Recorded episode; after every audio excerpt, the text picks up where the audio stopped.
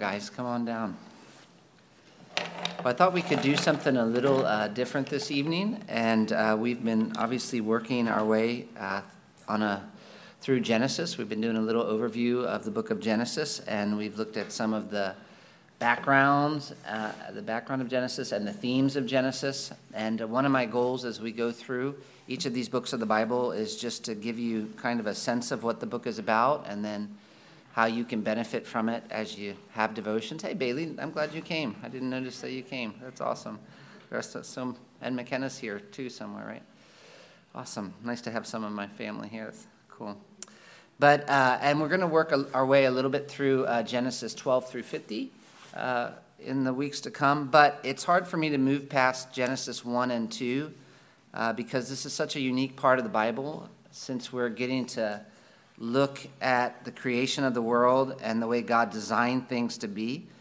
And it provides us an opportunity to see uh, how things were supposed to work before they were broken. And I thought we could uh, this evening talk a little bit about marriage, marriage before it was broken. So that's our, that's our subject God's design for marriage from Genesis chapters uh, 1 and 2. And so, even though technically on Wednesday evenings we've been doing this Bible overview view, so this doesn't really fit if this were like a class in university. Um, we wouldn't take the time to do this, but I'm happy we're not a class in university, we're in a church, so we can take the time to look at this. First of all, uh, because Genesis 1 and 2 does speak about marriage. Um, as someone has said, the history of the human race begins with a wedding. At the very beginning of the Bible, one of the first things God talks about is how marriage is supposed to work. And so in chapter one, it's like God gives us a zoomed out cre- uh, version of the creation of the world, which climaxes in uh, God's creation of man for the Sabbath. And in chapter two, he zooms in to look at one day in creation, the day he created man and woman.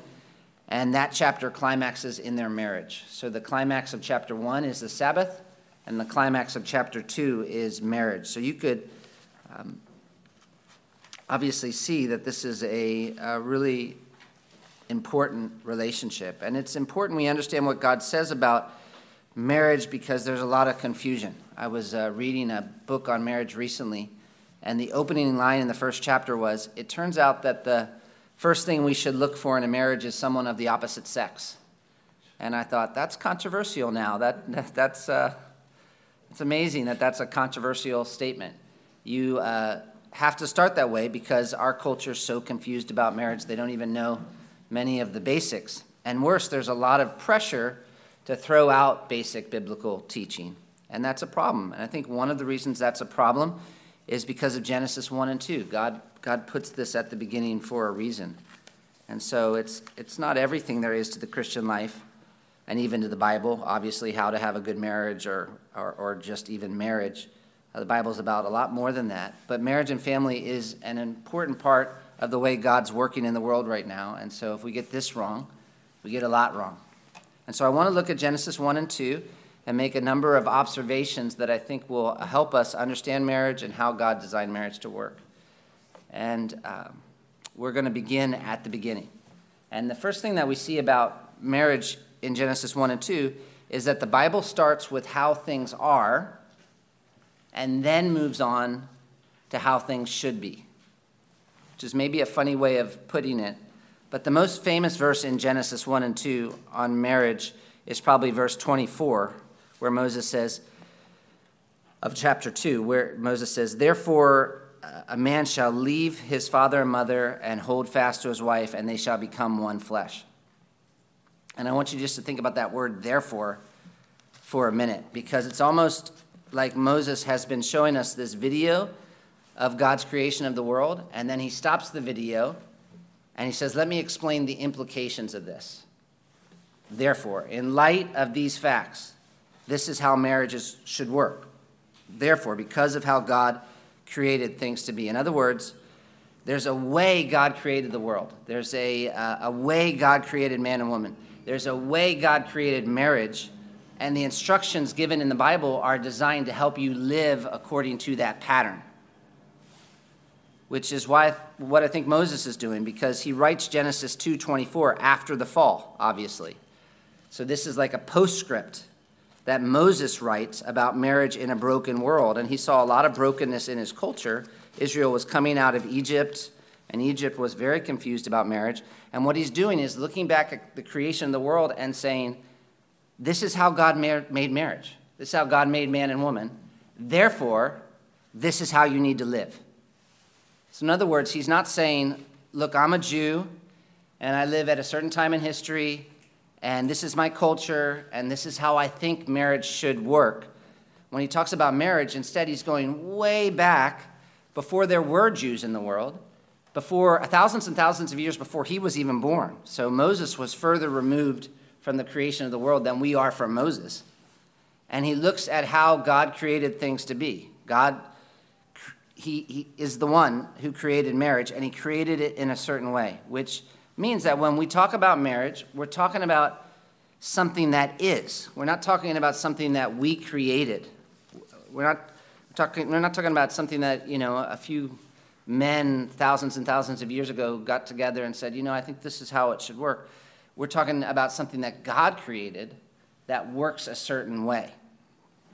So uh, there's this uh, book on marriage by a guy named Christopher Ash, and he's, he's making an argument in this book, and he makes um, two important comments towards the beginning of the book that are important for understanding his argument and I think understanding biblical teaching on marriage. He says, one, creation order is, is moral, not just material.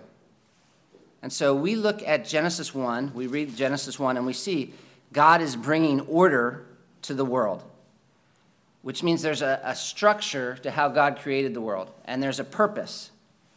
And because God's ordered the world a certain way, we can study it. This is why science can be effective, right? If the physical universe was completely chaotic, it would be pointless to study because everything would be random all the time and you would never be able to discover any patterns, but you can. And the thing is, that's, that's not just true of the physical, biological, and material world, but that's also true of the moral world and the way that God designed us to function as humans. And so, a scientist, he doesn't get to make up the laws of gravity or whatever. And in a similar way, the writers of the Bible aren't making up marriage or how we as humans function, but they're looking at how God created us to be. And so, if you ever get a chance to read the book of Proverbs, that's what's going on in Proverbs. The writer of Proverbs is saying wisdom was at God's side. It's like a picture of wisdom as being at God's side as He created the world. And so, it's like God is looking at wisdom and putting wisdom into this world. That there's a way things are supposed to to work, built in. And in the book of Proverbs, the writer's looking at God's word and he's looking at the world and he's revealing some of the, that wisdom to us. And so is Genesis 1 and 2. There's a design for marriage that's revealed here. And that, this is the second part of this Christopher Ash's argument. He says marriage is an institution given by God, not a project fashioned by culture, which uh, is why when you look at Genesis 2:18, who's the one taking the initiative?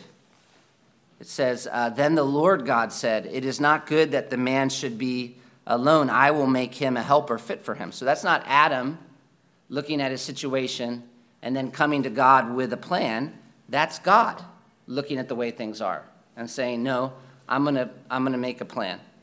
And then you look down at verses 20 and 21, and Adam can't find a helper suitable to, for him. So what happens? So the Lord caused a deep sleep to fall upon the man, and while he slept, took one of his ribs and closed up its place with flesh. And the rib that the Lord God had taken from the man, he made into a woman and brought her to man. And you see there, the initiative is all God's.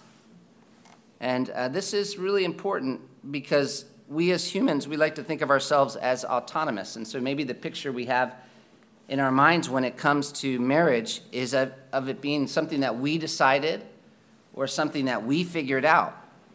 And if it was something we decided or something we figured out, then of course we can change it. But if it's not, then we need to submit to what the Bible teaches about it. And I think the fact that we open our Bibles and we look at Genesis 1 and 2 and we see it talking about marriage tells us that marriage is not something that man invented, And it's not something that we can change really any more than we can change the law of gravity. I mean, you can try to act like it doesn't exist, but you're being kind of delusional. In fact, that's, if you look at Proverbs again, you'll find that's the argument he makes about sexual purity in marriage. He doesn't, in Proverbs, when he talks about the way sex is supposed to work in marriage, he doesn't just say it's right. He says, if you ignore this instruction and you go your own way, you're being stupid.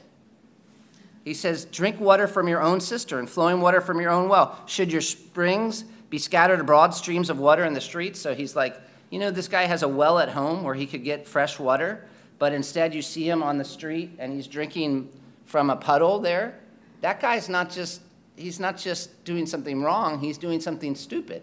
Like he has, this is the way it should work. Or he says, can a man carry fire next to his chest and his clothes not be burned? So you see a guy pick up, you know, logs that are on fire and starts carrying, carrying them somewhere. You don't say, oh, you are so evil. You, you, you, say, men, don't you know how things work? And of course, you know, breaking the commands of Scripture is evil, but also the point is because God designed the world to work a certain way, it's also dumb. It's also, it's also stupid. There's a, there's a design, there's an order, there's a blueprint for how this is supposed to work. That's first. God planned marriage. The blueprint comes from God, not us. Adam didn't come to God with a plan for marriage, it's God who was behind this. And of course, we know now we're living in a broken world, and so there are challenges uh, because uh, we're looking at a world before there was sin here in Genesis 1 and 2. We have to be careful now because the world that we live in is very filled with, it's definitely filled with sin. And so, um, even as we talk about what we're going to talk about as we look at Genesis 1 and 2, we have to be careful that we don't take what God says and uh, use it to say what we want it to say um, because we're sinners, and that's a temptation, especially when it comes to marriage. We might be uh, tempted to take our culture's ideas and speak them with the same authority as God's, and that's not going to be helpful. And that's something people sometimes say against the Christian view of marriage. They're like, you're trying to impose your opinions on us. And that's not really fair because we don't want to do that. And, uh, and the reality is they end up doing that usually, right? That's what's ironic. They force their opinions on us. But we just want to say and believe what the scripture says about marriage, not because we like it better than another view necessarily, um, but because we're not independent creatures who get to make this up. We uh, first, our first confession as Christians is Jesus is Lord. Um, and so our first responsibility is to submit to what he says. So there's a design. Uh, uh, marriage is something that you can say marriage is something. It is something. And what it is, is what God says it is. So, what can we learn about the design of marriage? Before we get to Genesis 2, and because that's really where all the, the meat of, of what the instruction is, we need to look at Genesis 1 because Genesis 1 helps us understand why marriage exists. So, God has a purpose for marriage. And I know if you guys are young and you know you're like I'm a kid and I came to a class on marriage, wow, that's really exciting. But you'll talk to a lot of grown-ups, you'll find out later and you could ask them, "Why are you married?" And sometimes grown-ups don't know why marriage exists. And so if you're young and you know why there's a marriage, you're like beyond a lot of grown-ups actually.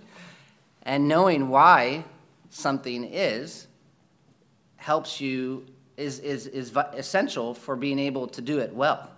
Um, sometimes when we would talk about marriage, we would start with what marriage is or how to have a good marriage, but those questions are better answered once you understand the purpose of marriage. Um, and again, not your purpose for marriage, but God's purpose. Why did God design this relationship? What did He intend this kind of relationship to do that's different than other relationships? And that seems kind of like obvious that you should ask that question because you have to know something's purpose to use it well. So, like, if you have a toothbrush and you figured out a way to use it to hammer a nail, we're not really impressed by that use of the toothbrush, or at least we don't say, hey, you're using the toothbrush to the maximum because that's a tool for your teeth. You're using the toothbrush to do something it wasn't intended to do, and you might be doing it well. You might be really good at hammering a nail with a toothbrush, but there's actually a better tool for that purpose. And you should use that tool, not the toothbrush. And so, if we're going to know what to do with marriage and how to do marriage well, we need to know why marriage exists. It's like someone who's really great at kicking a ball and says he's playing basketball. You would be like, yes, you're great at kicking a ball, but that's not the game of basketball. And so you might be good at certain things in your version of your idea of marriage, but that, if, that's, if, if you're not, if you don't understand the purpose of marriage, it doesn't necessarily mean that your marriage is really functioning as it should. Um, and so we need to think about why marriage exists, and yet um, that's not always an easy question for believers to, to answer. Um, and what happens is we usually start with very general answers, and then we uh, go to specific answers that are not the primary answer. So generally, we might say, well, why do I get married? Uh, marriage is for the glory of God, because we know that's like the right answer for everything. And that's good, but you have to ask how was marriage designed to bring glory to God specifically? What is it about this relationship that enables you to bring glory to God? Or we might get more specific and we might think about what marriage does. So we might say, well, marriage is to keep me from being lonely. Or we might say, marriage is good for society. Or we might say, well, marriage is where you can have kids, which are maybe all good purposes, but the problem is they're too small. It's like saying the purpose of a computer is to type. You're like, well, kind of. It, it, you know, you type on a computer, but you can't really say the purpose of a computer is to type. There's more to it. And this is where it helps to begin by looking at the story of Scripture because marriage is part of something bigger that God's doing. And so to understand marriage, you have to ask how does the marriage relationship fit into the story that God's telling? And to answer that, you have to start in Genesis 1, verse 26, where he talks about the creation of man. So look at this verse, Genesis 1, 26. And we've looked at it before, but then God said, Let us make man in our image, after our likeness, and let them have dominion over the fish of the sea, and over the birds of the heavens, and over the livestock, and over all the earth, and over every creeping thing that creeps on the earth. and you'll hear that phrase again as we read through Genesis. It's a funny little phrase, but it's there again. So God created man in his own image. In the image of God, he created them. Male and female, he created them. And God blessed them. And God said to them, Be fruitful and multiply and fill the earth and subdue it and have dominion over the fish of the sea and over the birds of the heaven and over every living thing that moves on the earth. And we've talked about this before because it's one of the most important passages in Scripture uh, because it tells us so much about what it means to be human. You know, one time I remember um, we were in Africa and we were with all these kids, and I asked, What's the difference between a human and a dog? And that was a hard question for them to answer. Um, I remember another time, even here, uh, we were playing a game and somebody, uh, oh man, this is going to be a hard one to explain because it's not in my notes, but they had, uh, they're playing this game where you had this phrase on the back of your shirt and uh, you had to, you didn't know what that phrase said and you were trying to ask other people questions to figure out what was on the back of your shirt. This is way too long of an illustration for what it's going to end up but I'm in the middle of it now, so I don't know what to do. But and uh, and way too confusing. But it, it, the the phrase on the back of this shirt was animal, and so somebody asked another person, "Am I one of these?" And the other person said, "Yeah," and I was like, "No," um, and they're like, "Yeah." And, you know, you can understand why we had that conversation because we are like animals in a certain way that we're both created. But unlike everything else, we're created in God's image. And so there's going to be similarities between us and animals, but also differences. And one of the differences is the fact that we're given this unique privilege of being created in God's image. And that's a phrase that uh, tells us we are, uh, we really are unique. We have uh, extreme privilege, and we also have a big responsibility as humans. If you look at the story God's telling, as he explains what it means to be made in God's image, he tells us that it means that we have a unique calling to have dominion over the rest of creation. And uh, that's not just man as male either, because you see in verse 28 or verse uh, 27, it says, So God created man in his own image. In the image of God, he created him. Male and female, he created them. Which tells us, one, there's a difference between man and woman. There, there are two sexes, male and female. And actually, this is the only distinction Genesis brings up between humans. So it doesn't talk about their races. It doesn't say Chinese and Caucasian, he created them. It just says they were created male and female. It's either one or the other. This is the only distinction. And then there's also a similarity in that it's not just men who are made in the image of God and given this task. We all are. As men and women, we have this relationship with God. We have this responsibility to God. We're made in his image. We represent him and we have this relationship with creation, this role to play, where we exercise a dominion and subdue it. That's what humans do, actually. That's why where you go anywhere on the planet, and humans are exercising dominion and trying to bring order to this world, because that's part of what it means to be a human. That's part of what it means to be made in the image of God.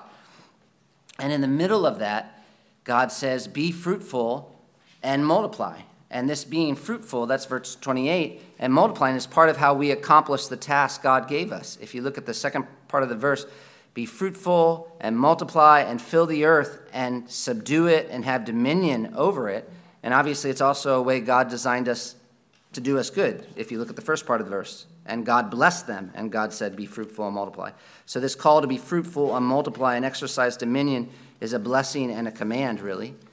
And so, how does that help us understand the purpose of marriage?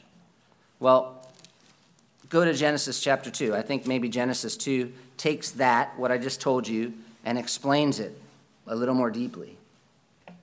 And I wanted to just look at that passage in Genesis 1 because usually when we talk about marriage in Genesis 1 and 2, we just talk about Genesis 2 and we almost read it forgetting what we read in Genesis 1. And I don't want to do that this time. And that's why I started the way I did. Because after giving us this big picture view of creation, in Genesis 2, now we look more closely at the creation of man and we find God forming him from the dust of the ground, verse 7, uh, and breathing the breath of life into him. And then verse 8, God making this garden where man could serve and enjoy him. And then in verse 18, we read, Then the Lord God said, Now, this is going to should be very shocking. It is not good that man should be alone. And we have to ask, why, what is not good about the man being alone? What is not good about the man being alone? Because a lot of times, the way we would answer that is by saying, well, man was lonely. Right now, uh, when people think about physical intimacy in marriage, they think this is the primary thing they think about. And a lot of what I'm going to say comes from this Christopher Ash. But he asks whether or not the primary problem that God was intending to solve through marriage was loneliness. Is that what's going on? And if you read his book, I think he says it too strongly because he says, no, marriage is not God's primary answer to the problem of loneliness. And it is an answer, of course, because it's called a covenant of companionship in the Bible. And if you look at Song of Songs, there's a lot of relational intimacy and delight. So I think you'd say too much if you, would, if you said that marriage wasn't for companionship. But it's still a good question whether that's the primary focus here in Genesis 2, or if that's where you should start when you talk about the primary purpose of marriage. First of all, because if the reason it wasn't good for man to be alone was primarily the problem of man being lonely, God could have solved that problem by creating another man for friendship. And second, because looking at the rest of this verse, we see that it's not really loneliness that's the primary issue because what does God say? He says, It's not good that man should be alone. I will make a helper fit for him.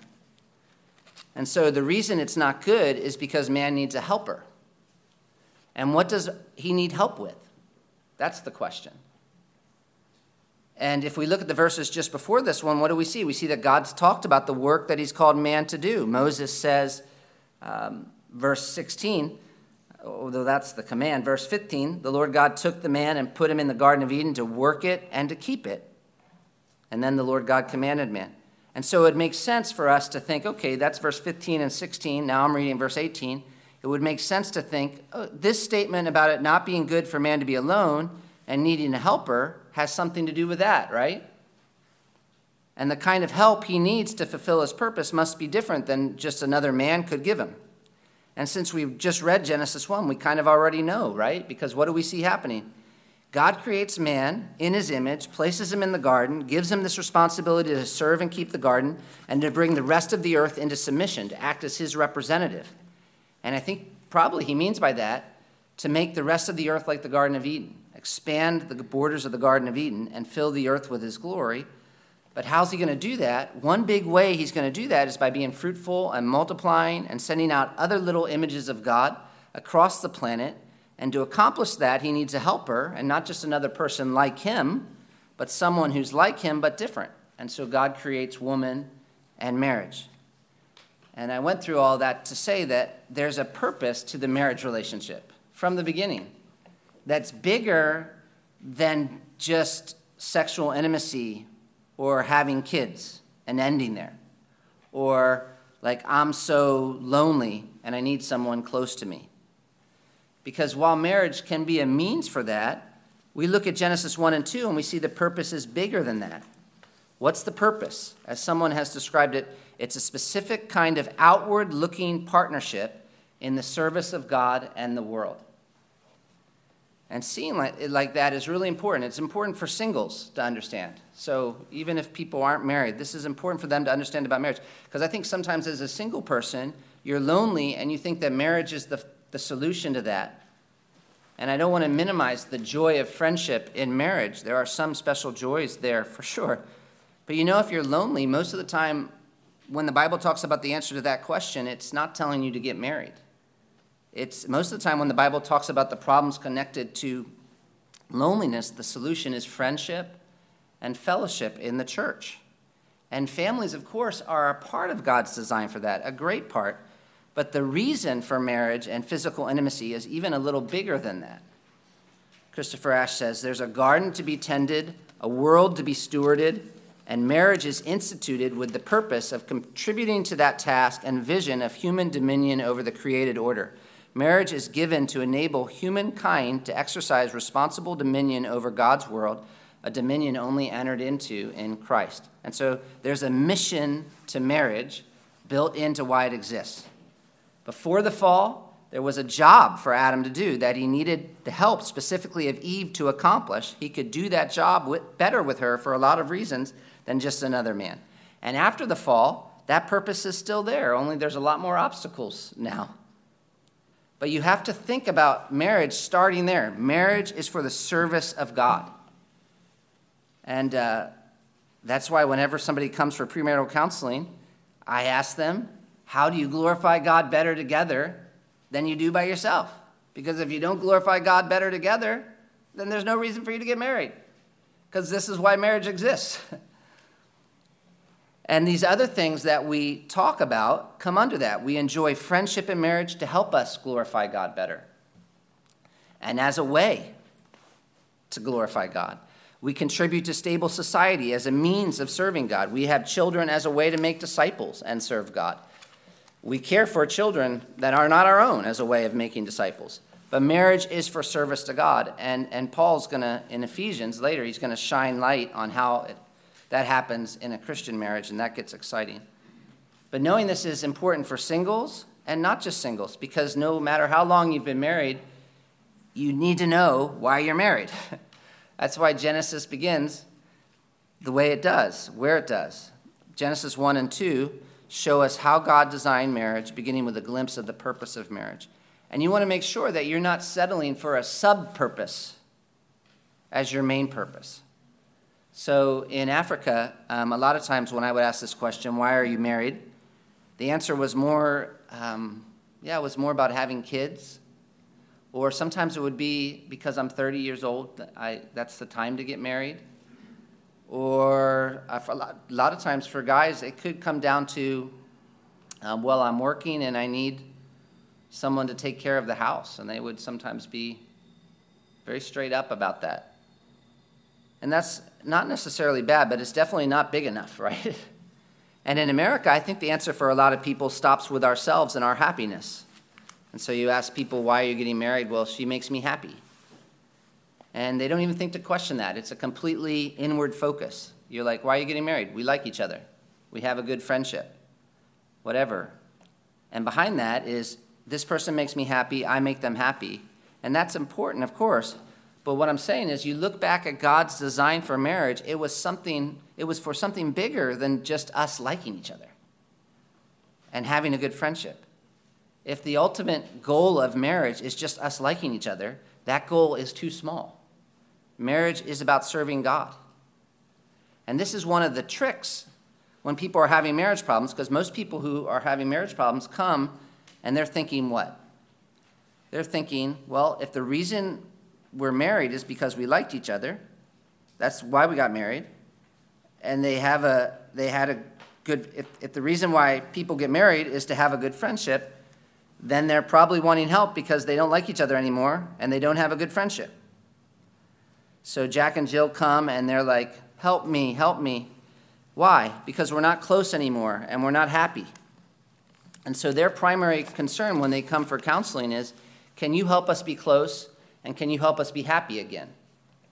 And you're like, yeah, I want you to be close and I want you to be happy, but there's a problem if that is your primary, your main, your single motivation.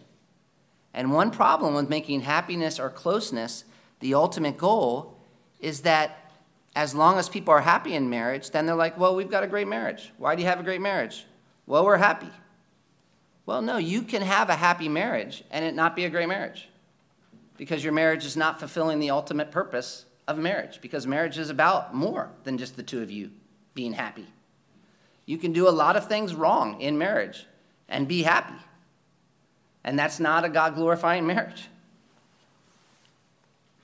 Another problem with saying the main thing I want from marriage is that I'm happy or you're happy or that we're close is that then you're usually not going to be that happy or close. Because if you focus primarily on your happiness, that's not how you usually become happy. Or focusing primarily on being friends is not usually how you have a good friendship. That's not usually how closeness or friendship works. C.S. Lewis, he writes this. He says, Friendship arises when two or more discover that they have in common some insight or interest. As one man said, Do you love me means, do you see the same truth? Or at least, do you care about the same truth? The man who agrees with us that some question, little regarded by others, is of great importance can be our friend. That's why those pathetic people who simply want friends can never make any.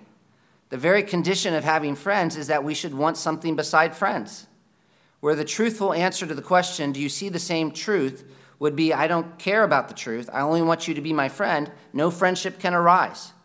Friendship must be about something, even if it were only enthusiasm for dominoes or white mice. Those who have nothing can share nothing. Those who are going nowhere can have no fellow travelers. And then finally, if the primary thing that's motivating you to work on marriage is I want to be happy or close, then that motive is the same reason a lot of people get divorced, right? I'm not happy. We're not close. Well, it's not wrong to want to be happy in marriage, and it's definitely not wrong to want to have a great friendship in marriage, but you need a motive bigger than that. Couples need a transcendent purpose for coming together, staying together, and raising children, a purpose that's bigger than them. Marriage is for glorifying God by serving God together. Marriage is to be a visible and lived out image of the love of the Lord for his people. So, God planned marriage, that's number one from Genesis 1 and 2. He designed it for a certain purpose. And in Genesis 2, the third thing we see is that he designed it to work a certain way. There are uh, certain elements that constitute marriage, and specifically, we're going to look at Genesis 2 24 and 25 now. And this is so important for us to look at because marriage, again, is something, and God says what it is. He identifies the elements that make up an actual marriage, starting with the fact, like we said, that you've got a man and a woman. In fact, you've got one man and one woman, and that's important. And there seems to be some kind of order built into this relationship in that man is made first. And in 1 Corinthians 11, Paul draws some significance from that, not in terms of their value, but just in terms of their roles. And uh, one thing we see later in the Genesis passage is that man has a certain responsibility in the relationship for protecting the woman. And when he doesn't, he's held responsible for that. Um, God gives the command to the man, and then when the woman sins and the man follows her, God comes and speaks directly uh, first to the, to the man. And those are just some general observations, but Moses gets more specific in verse 24 about the characteristics of this relationship, which are really important for us to consider. Uh, because when you enter into a marriage relationship, you're entering into a new, you're making a covenant. And that means you're not married and then you are married. You move from one status to another status. And so you need to understand what am I covenanting, covenanting to? What kind of relationship have I, have I entered into? And Genesis 2.24 is here to help. He says, uh, Therefore, or for this reason, in light of what I just talked about, a man shall leave his father and his mother and be joined to his wife, and they shall become one flesh. And so, what are the elements there? You've heard this a million times, but leave, cleave, become one flesh, right? So, first, leave, um, which means what? It means there's a change in relationship status. Like, this was, uh, this was a culture that honored parents. And so this is really radical because Moses is saying, you know what?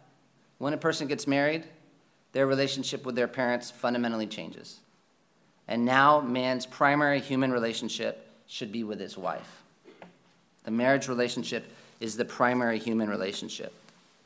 And it wasn't the woman who made all the sacrifices either, because he says, A man shall leave his father and his mother. And it's really actually shocking that Moses says that because the way that society worked was that the woman, they, you know, obviously for protection, they usually all lived on one big compound. And the grandfather was like the, the man's father was like the patriarch. And uh, when they got married, the woman would come and just join the grandfather, you know, that family that lived on that big compound. And yet, Moses is not saying the woman shall leave her father and mother, which is actually what physically happened. He's saying the man shall leave his father and mother, which didn't always, even in Israel, physically happen. But he's saying not, it's not just the woman whose relationship with her parents changes. Even if the way it works out is that you're literally living on the same plot of ground, the man needs to understand that even if he's staying in that same area, his relationship with his parents has fundamentally changed. And uh, leaving here is a very big word. Um, he, he, he's saying, when I get married, my relationship to my parents undergoes serious changes, and the way the parents should relate to their children after marriage has to change dramatically as well. Um, the word is for leave is the same word that Moses uses later when Joseph flees Potiphar's uh, wife. Um, so it's, it's a big, big word. And we have to know what it means and what it doesn't mean. And, uh, you know, we need to think about these kinds of things because it doesn't really matter where you're, you are in the world. One of the biggest problems in marriages is that, like, people don't take seriously this first, uh, this verse about God's blueprint for marriage. Like, it's amazing how often people come for counseling and their problems come back to they're not actually submitting to God's blueprint for marriage. And no matter where you go in the world, you will find people who are, who are failing to take seriously this very first statement therefore, a man shall leave his father and his mother. Like, it's incredible. It's incre- It's almost would seem, uh, it's almost would seem funny. It's like, it's not like you even have to go very far. It's like literally one. It's not like you have to read very far in your Bible to get the instruction. and yet you wouldn't believe how many problems come down to um, the marriage relationship isn't the primary human relationship. They haven't, they haven't obeyed this. To obey it, obviously, you have to know what it means. And so, what does it not? What does it mean, and what does it not mean? What it does not mean, first, it doesn't mean that you stop honoring your parents when you get married, because that's commanded. Um, Proverbs 23 22 warns against despising your mother when she's old. And uh, that's a good, those are all good, good, important warnings. Jesus says if you claim to have a, parent, a relationship with God, but you don't care for your parents, you're nullifying the law of God. So leaving your parents doesn't mean breaking all of your relationships with them or bearing no responsibility to them. In fact, sometimes people who hate their parents are, are more controlled by their parents than people who, who don't hate their parents because they do everything just kind of in opposition to what they think their parents would want. And so they're not even, it's still their parents who are controlling them. They're just, they're just doing the opposite of what they think their parents want. So it doesn't mean you stop honoring your parents. What does it mean then? Leaving means there's not this inordinate dependency relationship with the parents. It means they're not regarding their parents as their final authority figures. It means they're not parent centered and parent controlled. Um, it means they're not allowing themselves to become bitter if their parents don't agree with something they do or want to do. It means they're not um, relying on their parents' approval for their security and happiness in life. It means they're not making their parents their main confidants, the ones with whom they share all their secrets. Um, they're not more concerned about fulfilling their parents' desires than fulfilling their mate's desires.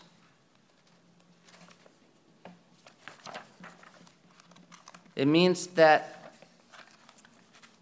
you know what? If what my, the way my parents did things is different than what the Bible says, or the way my parents did things is not commanded by the scripture, and my family would like to do it differently, or my relationship with my spouse, my spouse would like to do it differently, then I don't have to do everything the way that my parents did it just because my parents did it that way. It means uh, they're not constantly blaming their parents for what's happening in their lives. They are developing a peer relationship with their parents. They are accepting the responsibility for making their own decisions and for the life they live.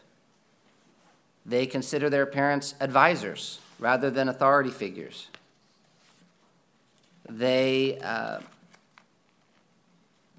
are putting on kindness and compassion and forgiveness towards their parents, even if their parents have sinned against them. They're ready to evaluate their parents' strengths and weaknesses and not overestimate either. Funny, uh, sometimes when people grow up and they figure out that their parents were sinners, how uh, sometimes they will not show any grace to their parents and they become so hardened against them that it ends up controlling them. And it's like, no. um, they, they are willing to honestly and respectfully discuss their family backgrounds without becoming defensive or engaging in attacking and demeaning their, their, their, their mate's family background. Um, they are determined to make their spouses the most important person in their lives, um, their best friend. They're regarding and treating their mate's parents with the same respect and honor as they do their own parents. So that's, that's first, leave. And I'm sure that you could think about the implications of that even further. And kids, or not just kids, but people as they get married, need to recognize this is the kind of I, this I'm, I'm entering into a new kind of relationship. This is what I'm committing myself to.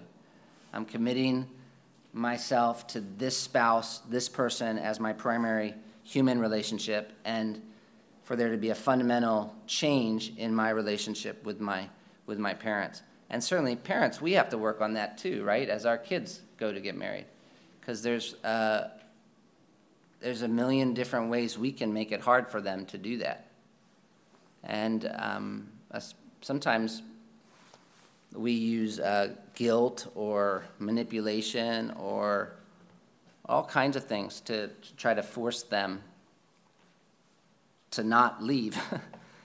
and uh, that's, that's on us as parents. That's, that's, we need to make it easier for them to obey God's command, not, not more difficult.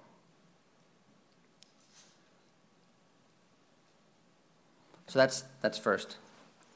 Any questions or thoughts about that? Well, I'm just talking, talking, talking here, but.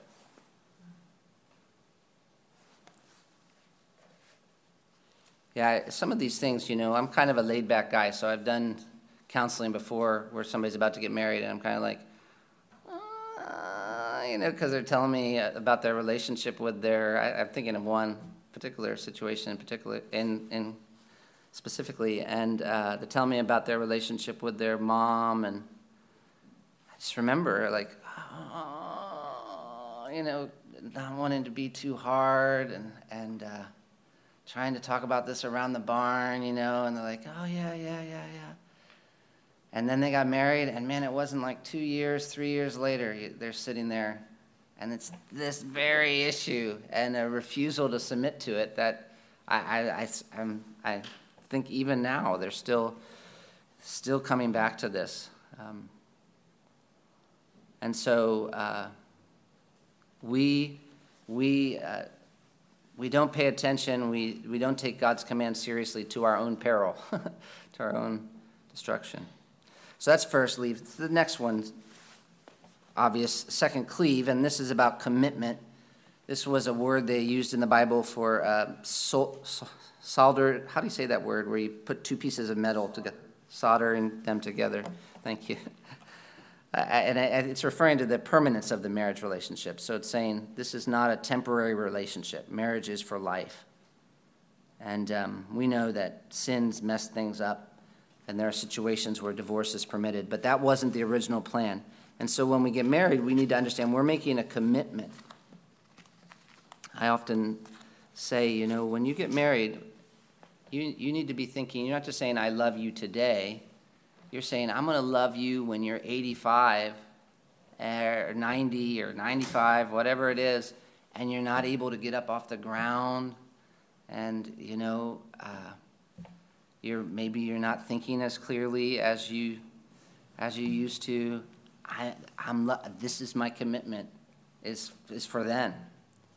Uh, my, my dad used to say that every married couple should look upon their marriage as if they were on the 10th floor of a building with their mates from which there are no exits when the fire breaks out. So there's only two options then burn or put out the fire. Um, or they should look on their marriage as though they were on a small island with their mates where no planes ever come, where there are no boats and no materials to build a boat. This island is thousands of miles away from any landmass, so they can't get away by swimming off the island, and the island is so small they can't avoid the other person. So their choices either continue to be miserable suicide or homicide, or learn to resolve their difficulties. And uh, that's actually one of the beauties of the marriage relationship is that it's hard to get out of. So it's like God's putting, we like, what do we usually do with relationships when they're uncomfortable? Is we just like, I'm going to avoid that person. And uh, some of us spend our whole life doing that. You know, we build a friendship with somebody until they get a little bit annoying then we go on to another friendship, and then we go on to another friendship, and go on to another friendship. And what can happen if that becomes a lifestyle is that God brings these uncomfortable people into our lives to help us change, but we don't ever change the way that we need to change because we keep moving on to people that are easier for us. And so, this is one of the beautiful things about like being part of a church for a long time or uh, being in a marriage relationship is that you, you can't just avoid them. You have to either change or deal with the problem or be miserable, which is not a good option. And that's part of why we make the vows we do, because um, we're making these vows to each other, but to God. And the vows are not just, you know what, I love you today, but who knows about tomorrow. Or the vow's not, I promise to love you if, every, if everything goes well. It's a, it's a promise to sacrificial love and faithfulness when things are good, when things are bad, forever, until um, death do us part. Jay Adams is a biblical counselor. He talks about how couple, couples come for counseling and they say, you know what? We just don't feel like we love each other anymore. And usually, when a couple says that, they think, you know what, counselor, you need to agree with me. We should get a divorce. And the way he would respond, he'd say, What, you don't feel like you love each other anymore? Well, I guess that means we need to get to work. Um, one counselor puts it like this Your marriage is like a good retirement plan. As long as you keep the deposits flowing, the account grows. The marriage develops like compound interest over time. Small investments of love and nurture reap great dividends and relational happiness. No one in their right mind would squander a solid investment account that's been growing through the years to take up a shaky, speculative venture. It doesn't make good sense. If the grass is greener on the other side of the fence, you should try watering your own. There's no easy road to authentic relationship. It takes hard work. If you feel the pleasure has gone out of your marriage or the romance or the marriage is not meeting your basic need for encouragement and love, then you have to work at it.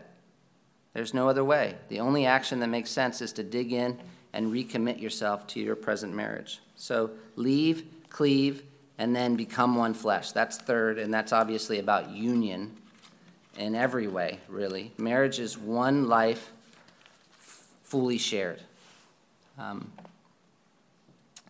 and I, am just going to read this because it's so good, but it says, In the one flesh union of marriage, all the boundaries between a man and woman fall away, and the married couple comes together completely as long as they both shall live. In real terms, two selfish me's start learning to think like one unified us, building a new life together with a one total everything one story, one purpose, one reputation, one bed, one suffering, one budget, one family, so forth. Marriage removes all barriers and replaces them with a comprehensive oneness. It's this all encompassing unity that sets marriage apart as marriage, more profound than even the most intense friendship. Friends have much in common, but wise friends also have boundaries. They do not share everything. And there's much good in friendship, limited as it is, but what distinguishes marriage is the all inclusive scope of its claims upon the man and the woman. The two become one flesh, one mortal life fully shared, with total openness, total access for the rest of their earthly days. So that's, that's marriage according to God in Genesis 1 and 2. That's like a, a blueprint, and as believers, we need to commit ourselves to that, to that blueprint if we're going to have um, marriages that glorify Him. And uh, we really need to commit ourselves to that blueprint um, because, man, I think this is an opportunity we have um, to really shine brightly for Christ in this world that's only becoming more and more confused about marriage and about family. Um, yeah, does anybody have any thoughts or questions as we think about just the genesis of marriage?